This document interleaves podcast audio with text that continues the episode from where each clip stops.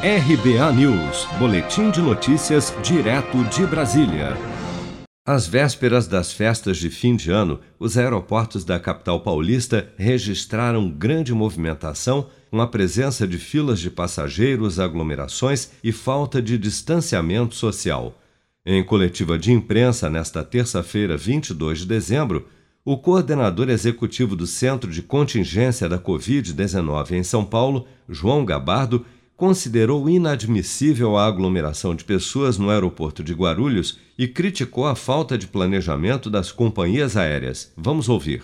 Não tem como a gente explicar que a administração do aeroporto tenha deixado ocorrer o que aconteceu ontem no aeroporto de Guarulhos.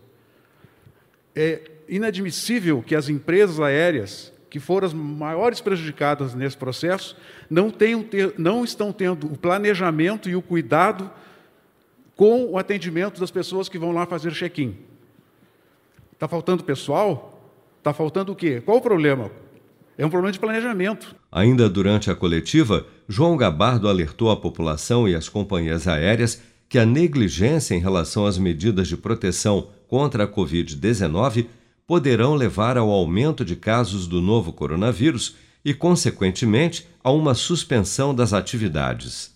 As pessoas devem pensar nisso, as companhias aéreas devem pensar nisso. Se elas não cuidarem agora e nós tivermos uma, um recrudescimento é, muito elevado, o que vai acontecer é que os voos vão ser suspensos, os aeroportos vão ficar fechados e aí o prejuízo é de todos, por falta de planejamento. Correr esse risco para quê?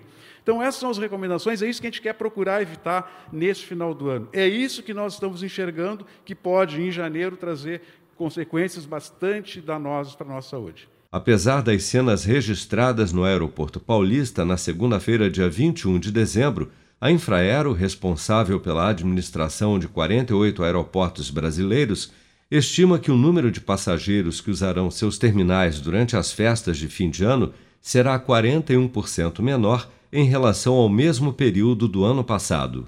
Se você quer começar a investir de um jeito fácil e sem riscos, faça uma poupança no Sicredi. As pequenas economias do seu dia a dia vão se transformar na segurança do presente e do futuro. Separe um valor todos os meses e invista em você. Poupe com o Sicredi, pois gente que coopera cresce. Com produção de Daniele Vaz, de Brasília, Flávio Carpes.